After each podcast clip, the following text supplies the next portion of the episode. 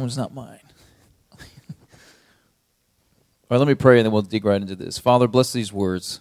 Speak to our hearts and change our lives. In your precious name we pray. Amen. I'm going to try to move briskly through this, but give the kids just enough time to get through it as well. Children are studying the same thing we are, which is the chapter 1 of the Gospel of John. I titled this message, Come and See, and you will see why I titled it that once we get to that part. And so because this is the first chapter, we need to get a little bit of preamble kind of stuff just about the book of John. And since we're going to take the whole springtime to go through this, you'll have plenty of time to check out some of the stuff, you know, that I'm going to talk about. But a couple things I want you to remember as we were studying through this. One, that this is an ancient book written to an ancient audience. Okay, when I say ancient, it's like best guess written somewhere around like 90 A.D. So it's about 2,000 years old, or you know. And so some people had thought, I guess, that it might have been later than that, that it was written down. But then they found a copy or pieces of it that were like from AD 100. Like, oh, I guess it was around at that point, you know. So it's written by the Apostle John, and probably what happened is he wrote down everything, and then some of his guys, we would call it editing now, got it to fit onto a scroll. You know what I mean? Because like they were kind of like how we are, where you know there are some standards, you know. I was reading about it, and they were saying how it's interesting when you look at the Greek that a lot of these books fit into standard, like, that's a one-scroll book, meaning it has this many thousand words in it, because that's how many you could write on a scroll that long. And then you could have a double one, you know, but it got expensive, you know, so they ended up kind of standardizing a lot of things. And so you find a lot of people, what they ended up doing is writing down a lot of stuff on scraps, I guess, and then when they go, okay, well, now we're going to actually start copying these out to go out, you would have to kind of redact things, and you know, and so there's no evidence, like nobody knows. It's John wrote this stuff, they organized it, we have it, it's good. But you're going to find out as we go through this that this gospel is kind of different than the other three. The other three kind of have a lot of stuff in common, and then this one's different. And things seem to happen at different times, or just different details of stories and stuff like that. And you go, well, why is that? Because some people I've watched over the years, sometimes stuff like this really bothers people. They're like, whoa. I thought that Peter did this. You know, like you're going to even see this one today, like the story of Jesus meeting Peter for the first time is kind of almost skipped over in this. You know what I mean? But in the other Gospels, you see this whole story of Jesus, and he borrows a boat, and he goes out and he preaches, and then he's like, hey, we've talked about this recently, throw the net in, you know, you're going to get all the fish and all this kind of stuff. So you're like, well, why is this one different? Why is it so different? And that's the reason I was saying it's an ancient book to an ancient audience, and here's why that matters, because biographies at that time followed different sets of rules than ours do now. Like, we would think that, because this is a book about things that happened, like historical things, and it was written in such a way to teach things, okay? And those aren't exactly the same goal. Because what he wants you to see through this is a list of things that happened, but I want you from studying that to understand certain things about these people, okay? We do stuff like this now. I even heard an interview with the documentary, since I'm a nerd, documentary filmmaker Ken Burns, who made The Civil War and everything. He was talking about how he runs into this because he's trying to make something that's going to like be entertaining and sell on TV or whatever, but he's trying to also be truthful, you know. And so you sometimes run into like, oh wow, this whole story about this Civil War general is getting really interesting, and then the guy like dies or something, and you're like, oh man, you know, like, you know, if you were writing a movie about it, you would change that, like, well, you know. Maybe he's, you know, this kind of thing. Or you hear when a movie's based on a true story, they kind of, these three people were combined into one guy or something like that, you know. And that's not exactly what these guys are doing, is he's trying to say, this is stuff that happened, but I need you to understand some things from these things. So sometimes he would shift the order of things, or things would move around a little bit for that purpose. And it's okay. People back then didn't go, well, wait a minute. You left out this whole thing about Peter. And he was like, I don't need you to know that. I need you to know this, you see. And you could have different reasons. And later when they made the Bible, there's a reason they left all four in there. You know what I mean? So they all work together. But I invite you, take a look at these things. Like when we read across the story, you go, I don't feel like I remember that way. It's probably because you're remembering the version in Luke or Matthew or something like that. And that actually kind of, if you really want to get into it, lends towards the authenticity of this whole thing. Because if we were faking it, we would just copy each other and write down the exact same thing. You see what I'm saying? So the fact that these were written to different audiences at different times for different purposes and then end up reading slightly differently now actually adds to the argument that they're authentic. But we're going to teach this as John the Apostle is writing this book for the sake of chronologizing the story of Jesus. And when we say gospel, what we're saying is the story of Jesus. And so this is the story of Jesus according to the Apostle John, who was one of the disciples. Okay? And we'll get into some of those details maybe in more depth if we run into a thing that, catches us up or something like that. But the first part, this first chapter, which I'm just going to kind of read through and make commentary on, is broken down into kind of three parts. The first one is just kind of introduction, that Jesus is God. The second one is John the Baptist's witness. John the Baptist is not the Apostle John. I mean, there's a lot of Johns going on. Just make sure that we know that. That John is not this John. And it's not John Francis either. You know, he doesn't spell his with an H, so you wouldn't be as confused. Let me start over. First part is introduction to Jesus as God. The second part is witness of John the Baptist. And the third part is this kind of look and come and see part. So the first part, part one, intro, Jesus is God. Verse 1, in the beginning was the Word, and the Word was with God, and the Word was God. Notice how the Word is capitalized. The word is capitalized. He was with God in the beginning, and through him all things were made. Without him nothing was made that has been made. In him was life, and that life was the light of all mankind. The light shines in the darkness, and the darkness does not overcome it. Now, this is like an old hymn that they kind of, that's why even in English it still kind of almost rhymes, and these words are repetitive and everything. There's a rhythm to it. And what this is doing is in this first section, John, the Apostle John, is really wanting to make this really clear point, which we're going to go, yeah, duh, I know, but we need to see this, is that Jesus is God, okay? Jesus is God, and I need to make that point a lot over and over again here. And he's even going back to using Genesis 1 language. In the beginning, God created the heavens and the earth. You see this sort of thing? Like, he's doing that on purpose. None of this stuff is accidental.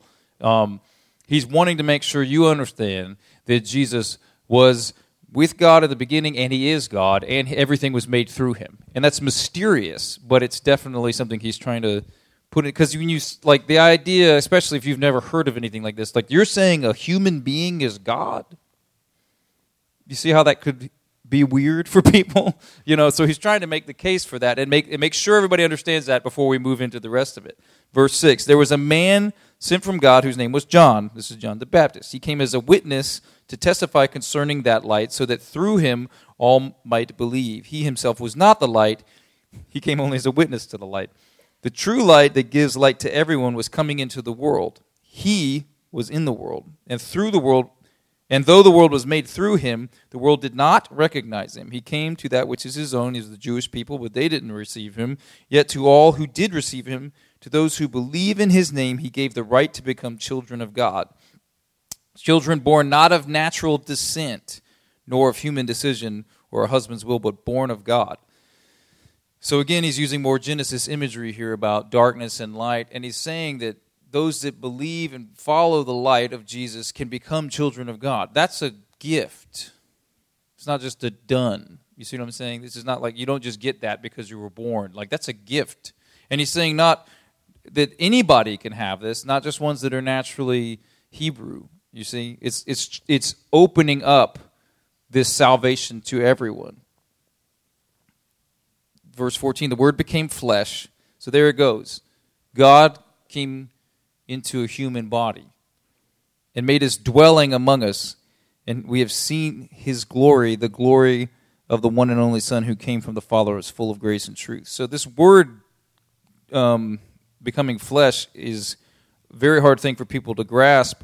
Craig Keener said this, that most Jews so emphasized that a man could not become God that they never considered that God might become a man. You're like, oh, yeah, I guess it could work the other way. You know, like we can't attain it, but God could. And so this is how he's starting to frame the whole story, okay? And that God shows his glory in his first coming through dwelling with man. This dwelling word is tabernacle. You know, we talked about the feast before, him tabernacling with us. Or the tabernacle in the wilderness, that he's drawing on all of these images. This is all Exodus language that he's pulling in now. So he had Genesis language about creation and the Word, and now he's into Exodus language, and he's talking about the Hebrew people and being in the wilderness, like we live in the wilderness now. We're talking about, but God is tabernacled with them. He's tabernacling with, you know. And, but God shows his glory in his first coming through dwelling with man, not with the expected spectacle. You know, so often, I definitely fit in that category of expecting a spectacle from God. It's very easy when there's a spectacle going on. We're like, well, God did that. Because, see, it's like fireworks and things, you know. But this shows the importance of, shows his covenant importance of love. Like what we talked about last week. That, like, you can do all these great spectacles, but if you don't have love, then, like, it's either annoying or bad or worse, you know. And so he's still just establishing this fact that Jesus is God in ways people would understand. And it goes on, and then this is in parentheses. John testified concerning him. He cried out saying, this is the one I spoke about when I said, he who comes after me surpassed me because he was before me. In the verse 16, out of his fullness we have all received grace in place of grace already given. For the law, and this is, you know, what does that mean? We've received grace upon the grace that's already given. The law was given through Moses, that's grace. And grace and truth came through Jesus Christ, that's the new grace received. No one has ever seen God but the one and only Son, who is himself God and is closest relationship with the Father, has made him known. Okay? So this man that this whole book is going to be about, Jesus, is in fact God in the flesh, and we're going to understand that framework in this Hebrew story of the entire Old Testament. That's what this whole section has done. Okay? And then we move on to point 2, which you might have noticed. You're like, why does John the Baptist keep coming up every once in a while? And he's like, yeah, John's not this. John was saying this. John's not that. And this is where the second part comes in, which is the witness of John the Baptist. And this is where I was saying about a historical group book or an ancient book to an ancient audience. There's a lot of people who think, and it seems to add up to me, that one of the things that John the Apostle was trying to do and his guys was try to make sure there were still people hanging on that maybe thought John the Baptist was Jesus. There were still these people floating around, you know? And so they're trying to just make it very clear, like, when we're saying this, we're not talking about that guy, you know? That guy's good, and we're about to get into that, but he's not Jesus, okay? So you stick these things parenthetically even in there where it's like, just to be clear, not John the Baptist, right? They're like, yes. And they're like, just to be clear, you know, and they keep doing that. But then they move into the second phase, which kind of does all of that. It honors John, but it still puts him under Jesus, which is important for everybody to know. Verse 19, now this was John's testimony. And that's the interesting thing, because when he's writing this, he keeps putting this even in John's own words, which is what John would have said. It's what he did say. I am not Jesus, okay? This will be important later for one of the last points that I need to make. So I am not Jesus is this whole second point. Now this was John's testimony when the Jewish leaders in Jerusalem sent priests and Levites to ask him who he was. He did not fail to confess, but confessed freely, I am not the Messiah. So now he's saying it even in the story itself. They asked him, then who are you? Are you Elijah? He said, I am not. Are you the prophet? He answered, no. Finally, they said, who are you? Give us an answer to take back to those who sent us. What do you say about yourself? John replied, with the words of Isaiah the prophet, I am the voice of one calling in the wilderness, make straight the way of the Lord. Now, we talked about this only last month during Advent, kind of a lot, about who John the Baptist was, what he was doing, and making way for Jesus. So I don't need to go through this again totally, but I do want to clarify a couple things, because people are trying to figure out what's going on. And I think that kind of sounds like us now. Like, these people did live 2,000 years ago, but they're not like all that different than us. It's still not always obvious what God's doing, and, you know, these people are trying to figure it out, probably in some sort of, you know, they're not totally just, you know, it's like when Herod says to the the wise men, which we just passed Epiphany, if you do church calendar-y stuff. And he's like, tell me if you find the baby, because then I'll go to worship him. And it's like, no, you won't. You want to kill him. You know what I mean? And so that's probably is a little what's going on here. They're like, these guys have sent us to figure out who you are, because you're doing stuff, and we want to know. But they ask him questions like, are you Elijah? And as we talked about before, that's referencing Malachi 4, where there was a prophecy that they all knew. It says this, see, I will send a prophet, the prophet Elijah, to you before that great and dreadful day of the Lord comes. He will turn the hearts of parents to their children and the hearts of the children to their parents, or else I will come and strike the land with total destruction. And here he's saying, I'm not that. You know, but then we talked about this about a month ago, that Jesus later declares that he was, you know. And you'll even see that you might remember that when Gabriel, the angel, came to speak over Zechariah, his father, they're like, you're going to have a son and he's going to do this. He actually references this scripture. He says, he will bring back many of the people of Israel to the Lord their God, and he will go on before the Lord in the spirit and power of Elijah to turn the hearts of their parents to their children and the disobedient to the wisdom of the righteous, and to make ready the people prepared for the Lord. And then when he says the prophet, you go like, well, who's the prophet? That's referencing Deuteronomy 18:15, which was something spoken to Moses. He says, the Lord your God will raise up for you a prophet like me, this is Moses talking, from among you, and your fellow Israelites. You must listen to him, for this is what you asked for the Lord your God at Horeb on the day of the assembly, when you said, let us not hear the voice of the Lord our God, nor see this great fire anymore, or we will die. The Lord said to me, what they say is good. I will raise up for them a prophet like you from among their fellow Israelites, and I will put my words in his mouth, and he will tell them everything I command them. Now, this is most people interpreted this at the time and even now as being fulfilled by Jesus. So that Jesus is this foretold through Moses, that, you know, and that even kind of goes back to that grace upon grace thing and all. And so he's putting together a pretty big picture of how important everything we're about to talk about is in the rest of this book. And but the thing that's interesting about John the Baptist that I want to go back to is, like, you know, he was Jesus' cousin. We talked about this a lot last month. And he did know what he was to do. He may not have fully known, like, his role as Elijah to prepare, you know, he might not have fully grasped all of that, you know, because he's saying he's not that, you know. He's like, no, I'm John. And Jesus later is like, yeah, you are. But, like, his dad, who, if you remember, the angel comes and says, hey, you're going to have a kid. He's like, yeah, but I'm, like, old, so it's probably not going to happen. And he's like, okay, well, then you're not going to speak then until it comes. And then when he finally comes and says, his name is John, like the angel said, he can talk again. And then he prays this prayer over John the Baptist. And he says this, and you, my child, will be called a prophet of the Most High, for you will go on before the Lord to prepare the way for him, to give his people the knowledge of salvation through the forgiveness of their sins. Now, that's in Luke again. So you need all these things together to fully understand this picture here, that he knew what he was to do. He's to get people ready. He's known an angel has come and foretold his birth. His birth is a miracle, and his job is to get people ready for meeting Jesus. So that's what he's doing. And he doesn't have to understand every single detail about God's epic everything for that to happen. He knows he needs to do this, and he does it. And even when people come and question him, they're like, who are you? He's like, I just know I'm supposed to make things ready, all right? So let's continue on. I'm going to draw all these into some points at the end, okay? So now this is verse 24. Now the Pharisees who had been sent questioned him. Why then do you baptize if you're not the Messiah nor Elijah or the prophet?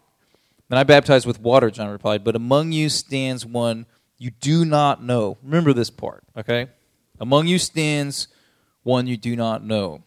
He is the one who comes after me, the straps of whose sandals I'm not worthy to untie. This all happened at Bethany on the other side of the Jordan where John was baptizing. So John the Baptist is out in the wilderness again. We're out in the wilderness again, and he's baptizing people, saying, hey, repent, baptize, get your life in order, because the king is coming. And we find so much commonality to where we live now with that message. And like I said, we talked about it last month, so I don't want to get too far into it, but John the Apostle, and as organizing this book, is laying out, yes, this man that we're going to talk about in this book is God, this Jesus, and then this is a person that came before him to get people ready, and then now we're going to start to see what happens is he starts to show, because we don't, this book doesn't have the whole, you know, Christmas story. That's all in Luke and stuff like that. You know what I mean? He's starting with Jesus as a grown man. He's like 30 in this, you know. The next day, this is verse 29. This is the third part. Come and see. All right? Come and see, and a witness to the light. The next day, John saw Jesus coming toward him and said, "Look, the Lamb of God who takes away the sin of the world. This is the one I meant. This is the one I meant when I said, a man comes after me, has surpassed me, because he was before me." So now he's referencing back to the stuff that we've already read. "I myself did not know him, but the reason I came baptizing with water was that he might be revealed to Israel." He was making things ready. John gave his testimony. "I saw the Spirit come down from heaven as a dove and remain on him, and I myself did not know him, but the one who sent me to baptize with water told me, the man on whom you see the Spirit come down and remain, is the one who will baptize with the Holy Spirit. I have seen and I testify that this is God's chosen one." So he's starting to reference the Lamb of God. He's referencing the Passover lamb. He's referencing the sacrificial lamb of the Old Testament. All of these things that have been laid out now for hundreds of years, that all of these people will hear and know, like, wow, you know. But something different is happening right now. You know, so it's got a framework that he can work with, but now it's moving into a different place. The next day, John was here again with his two disciples and saw Jesus passing, and he said, "Look, the Lamb of God." Here that is again. And when the two disciples heard him say this, they followed Jesus. Turning around, Jesus saw them following and asked, "What do you want?" Which is an interesting question that Jesus tends to ask people. What do you want? Do you know the answer to that question? They said, "Rabbi," which means teacher, "where are you staying?" Which I don't know if that's, I don't know what that's all about. I could just be like, oh no, I got to say something. That's probably not what that was, but you know. It's funny to me to think of it that way. They're like, "Oh, what did you have for lunch?" You know, I'm just kidding. But like, where are you saying? He's like, "Come." But here's what he says. This is what I was asking. This, come. He replied, "And you will see." So come and see. He's like, "What do you want?" And they're like, "This." He's like, "Well, come and see. Pay attention to that." So they went and saw where he was staying, and they spent the day with him. It was about 4 p.m. Andrew, Simon Peter's brother, was one of the two who heard what John had said and who had followed Jesus. The first thing Andrew did was to find his brother Simon and tell him, "We have found the Messiah," that is the Christ. And he brought him to Jesus. Jesus looked at him and said, "You are Simon, son of John. You will be called Cephas," which when translated is Peter. And so that's what I was saying. Like, that's different than the other Gospels tell, where Jesus follows him, he meets him on the side of the... But it's not like totally... against that. But here's the other thing that they were saying as I was reading about this, is that, you know, John the Apostle at the time was probably trying to de-emphasize John the Baptist for the sake of people who were worshiping John the Baptist, which John the Baptist wouldn't be okay with. You see what I'm saying? So he's saying, guys, he's not the Messiah. So that first chunk, he kept repeating that over and over again. A lot of people think the same thing was going on here with Peter, because Peter's such a big deal in the early church. He's the rock that Jesus builds, you know, this whole thing. In Acts, the whole thing, that some people, and you even see it later in Paul's letters, where people are like, "I'm a follower of Peter," and Paul's like, "What are you talking about? Like, you're going to follow, like, I didn't die for your sins," because some people are saying, "I'm a follower of Paul," or the other guy, Apollos, we talked about in Acts, you know, and Paul's like, "Why would you do that?" You know what I mean? And to be honest, a lot of us tend to do this, even in the church and stuff like that. We go like, "Well, I'm of this person," or "I'm of that person," you know, and he's kind of saying, so a lot of people, what they think is going on here is, he's trying to de-Peter it a little bit. You know, he's like, this is getting a little too Petery. You know, we need to be stuck on Jesus, not on all these other guys, which are good and important and right people. But he's just saying, like, we're just going to kind of move on from that. We need that guy in the story, but we don't need him. We don't need the whole thing, because you Peter people get all weird about it, you know. And so that's probably what's going on there. And so I think that's interesting. The next day, Jesus decided to leave for Galilee. Finding Philip, he said, "Follow me." Philip, like Andrew and Peter, was from the town of Bethsaida. Philip found Nathanael and told him, "We have found the one Moses wrote about in the law, and about whom the prophets also wrote, Jesus of Nazareth, the son of Joseph." So that's like a big claim. You know, you can read right over that quickly like I did. And like, we've found the Messiah. We found God in flesh, who we've been waiting on for quite some time while being oppressed by other people. Do you want to meet him? You know, I would be suspicious of that. I'd be like, yeah, sure you did. You know what I mean? Which you see here. He's like, because he's like, it's Jesus of Nazareth, the son of Joseph, you know, which is also like maybe a guy you knew, you know what I mean? Or you knew people who knew. So it's kind of like, wait a minute, like you found God and he's like this guy, you know what I mean? And so that's the kind of response you see from Nathanael, I think. He's like, Nazareth? Can anything good come from there? And Nathanael, and then here's the same response. Philip says, come and see. So remember, like, how many times have we now heard that? A couple times. Come and see. Come and see. He's like, and so, how do you know me? When Jesus saw Nathanael approaching, he said to him, Truly, here is an Israelite in whom there is no deceit. How do you know me? Nathanael asked. Jesus answered, I saw you while you were still under the fig tree before Philip called you. It's like, whoa. So Nathanael's like, whoa, okay. Then Nathanael declared, Rabbi, you are the Son of God. You are the King of Israel. Because he told him that, all right, you know, which he goes from being like the most like, come on, man, that guy from what? You know, to, oh, definitely the Son of God, you know, from this one little thing. And this is what Jesus is saying. Keep in mind, we're saying, come and see, come and see, come and see. This is the whole thing. Or John the Baptist says, look. So he's telling people to look, you know. Jesus said, you believe because I told you I saw you under a fig tree? He's like, you will see greater things than that. He then added, very truly, I tell you, you will see the heaven open and the angels of God ascending and descending on the Son of Man. Now that's a reference, that's a deep cut kind of reference to Jacob's ladder from the Old Testament. And everybody knew that. That's not like they would go, are you sure? It's like, yeah, that's what he's talking about. So that's a big deal thing to say about yourself. And that's actually the end of this thing. So now I want to just talk about this. So the 2 points that we need to take from this today can be summarized kind of like this, where it's like the first part being kind of like look or come and see, and the second part being a witness to the light like John. So it's like come and see and witness. This, I think, is the book invites us on this journey. This is our Christian role. We're just like John the Baptist. Jesus says later, there's not a person that's been born that's as good as this guy. Like, it's a good dude, all right?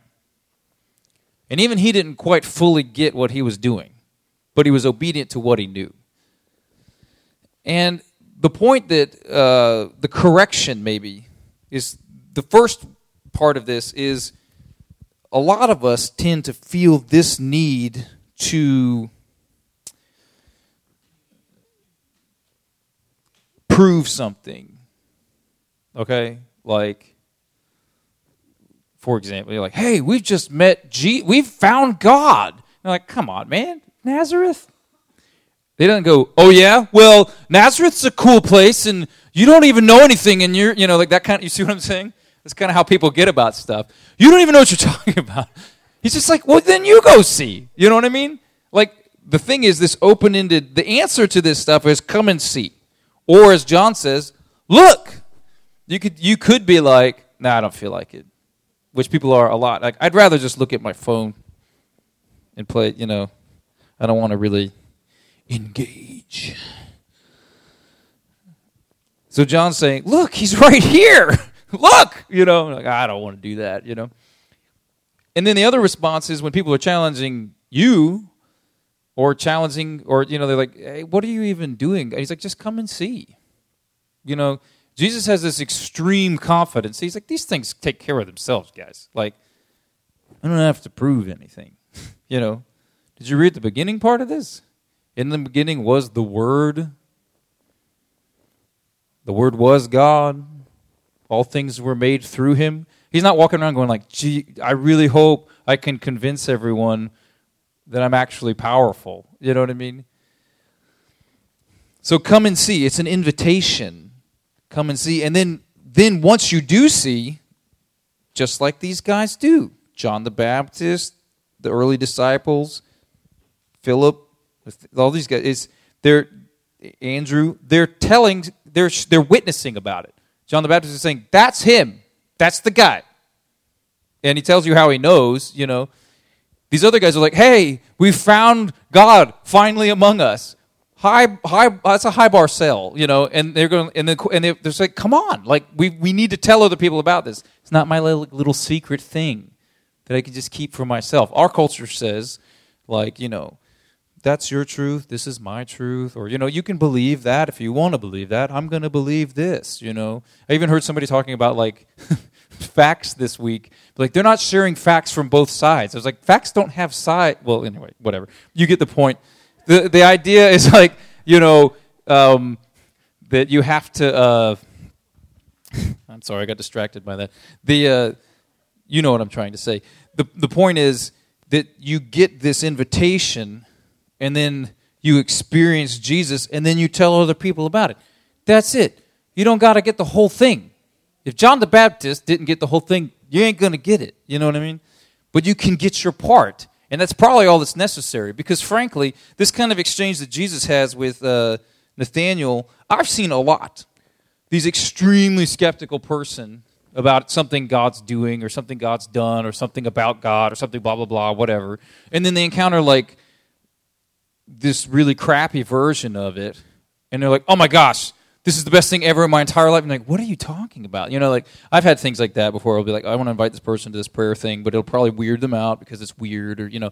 And then I'm like, but it's powerful. It's really powerful. I really want them to experience God or something like that. And then they're like, we'll invite them finally, and then they'll come, and it'll be like, you know, I remember back in college doing this a lot. And it would be like just not good at all. You know what I mean? Like, somebody would, people would pray for each other, and God would tell them things, kind of like what he did with Jesus, you know, like tell them things about people's lives. A lot of times we call that word of knowledge, which I don't actually think that's what that was, but knowing things, the Bible says, through the Spirit you will know things that have happened that you couldn't know, you know. And so people would come and, like, they would pray, you know, and God would tell them things, and it would change people's lives, like that God saw me, because there's no way for you to know that, but God told you that, and somehow you would, you know, and be like, man, I really need my friend to experience this, so, like, I kind of, like, invite them into this, like, this will be great. And then, like, somebody, like, nothing like that would happen at all. He'd be like, you know, just hear that God loves you. I'm like, that's like an obvious one. You know, and then the person's, like, weeping, and their whole life has changed, you know. And you could say back, kind of like what Jesus is saying, he's like, well, if you're convinced by that, you know, you're going to see a lot more than this. And that's the thing that I think God is laying before us. Come and see, witness what you have, and you don't even know where this thing is, because it goes way deeper than you know. And that should give us hope, because I would like to keep talking about things, but this is where it ends. And we're going to be faithful to this scripture. We're going to just go with what it gives us and preach on what it preaches us. But we need to, the thing that I really felt an invitation from God is, through this method, come and see and witness, is that he is going to give us, and when I say us, I mean us as a church, us as the people who are engaging in studying this gospel. This is a gospel, the story of Jesus according to the Apostle John, okay? Now, I think that a lot of us have stories about Jesus as well that we believe. And hear me out on this. I don't know if I would say the gospel according to, you know, because there's a good version of that. Like, me telling what I know about Jesus is, in a sense, a gospel. And in a sense, that's what I'm literally telling us to do, is experience things with Jesus and tell other people about it. I mean, that's your testimony and all that kind of thing. But there have been, and there are, and I think right now, within us right now, myself included, there are things about God we think are true that aren't. And that matters at, like, an ultimate level. There's A.W. Tozer has this famous quote. It says, what comes into our minds when we think about God is the most important thing about us. I'm going to read that again. What comes into our minds when we think about God is the most important thing about us. So, getting that right is important. So if you think about things about, if you have thoughts in your head about God that are wrong, it's helpful to find those things and straighten those things out, because you do and can think all sorts of crazy things. I mean, we all do, you know, for all sorts of reasons. You might have grown up where somebody told you that God is this and that way, and you're a kid, so why would you doubt that? You're like, I guess they're right. But what if they weren't? What if you're making decisions, major decisions in your life based on things like this? And not maybe like literally. Usually this stuff floats around in the background, you know, and it kind of just affects the decisions you make or the way you feel or how what you know about life and good things, like, you know, deep things, right and wrong, good and bad. And what if those things aren't accurate and lead you to make bad decisions or wrong decisions or hurtful decisions or I don't know. I mean, and what I sense from the Lord in this is if we're willing, that He's inviting us on a journey to encounter the real Jesus. And I phrased it like this the other day, is that, you know, if I was standing up here and telling you guys about, like, my wife, for example, and I said, you know, Carrie really loves, I'm trying to think, Carrie really loves cider with cloves in it. And I could just start telling you about all this stuff, you'd be like, okay, whatever, that sounds good. And then she says something like, actually, I don't really like that. And I go, no, she does. Like, I've read about it. She loves cloves. It's awesome. And she's like, no, I don't. You know, you see how, like, who would you believe? Yeah, exactly. Like, if I'm sitting up here and being like, yeah, she loves it. Trust me. I've read the book. You know, I know. And she's like, yeah, but I don't. Like, I'm right here, you know. When you think of Jesus as, like, some guy who lived 2,000 years ago, you can kind of get into this territory. Like, I've read the book. I see how he is. You know, this guy in this story being God and all, sorry for the spoiler alert, but he rose from the dead at the end. He's not dead right now. And so the trouble with Jesus is he's alive. He might disagree with you if you think something wrong about it. Now, hear that as a good thing. You know, his disagreement with you could come as like a slap in the face, which it does for some people, but it also is really at the end good, because he wants you to know the truth. And I think that God is laying for us an invitation to encounter him through this story in the Gospel of John, that who is Jesus? What is he really like? And not say was, is. What is he really like? Because what Jesus is really like is what God is really like. And that's who he's calling us to be like. So, I would like to say more, but I feel like that scene in The Never-Ending Story when the kid, like, starts eating his sandwich and he's like, not too much. We still have a long way to go. And he, like, puts it back down. Some of y'all haven't watched that in a while. That's how I feel right now. It's like, not too much. We still have a long way to go. But I want to end today. We're going to end different than we normally do. I invite Steve and Marianne and Kevin and people, you know, to come up and pray. I said last week that I wanted us to be spending more time in prayer corporately and on an individual basis. We don't need to move at some sort of alarming pace. I will confess, and I think it matters that you at least know this to some level, as the pastor of this church, I struggle with being impatient. I'm like, all right, let's go. Let's do it all right now, you know. And the Lord seems to move at the pace that he likes, which, you know, is right. So here's what I want to end the service with.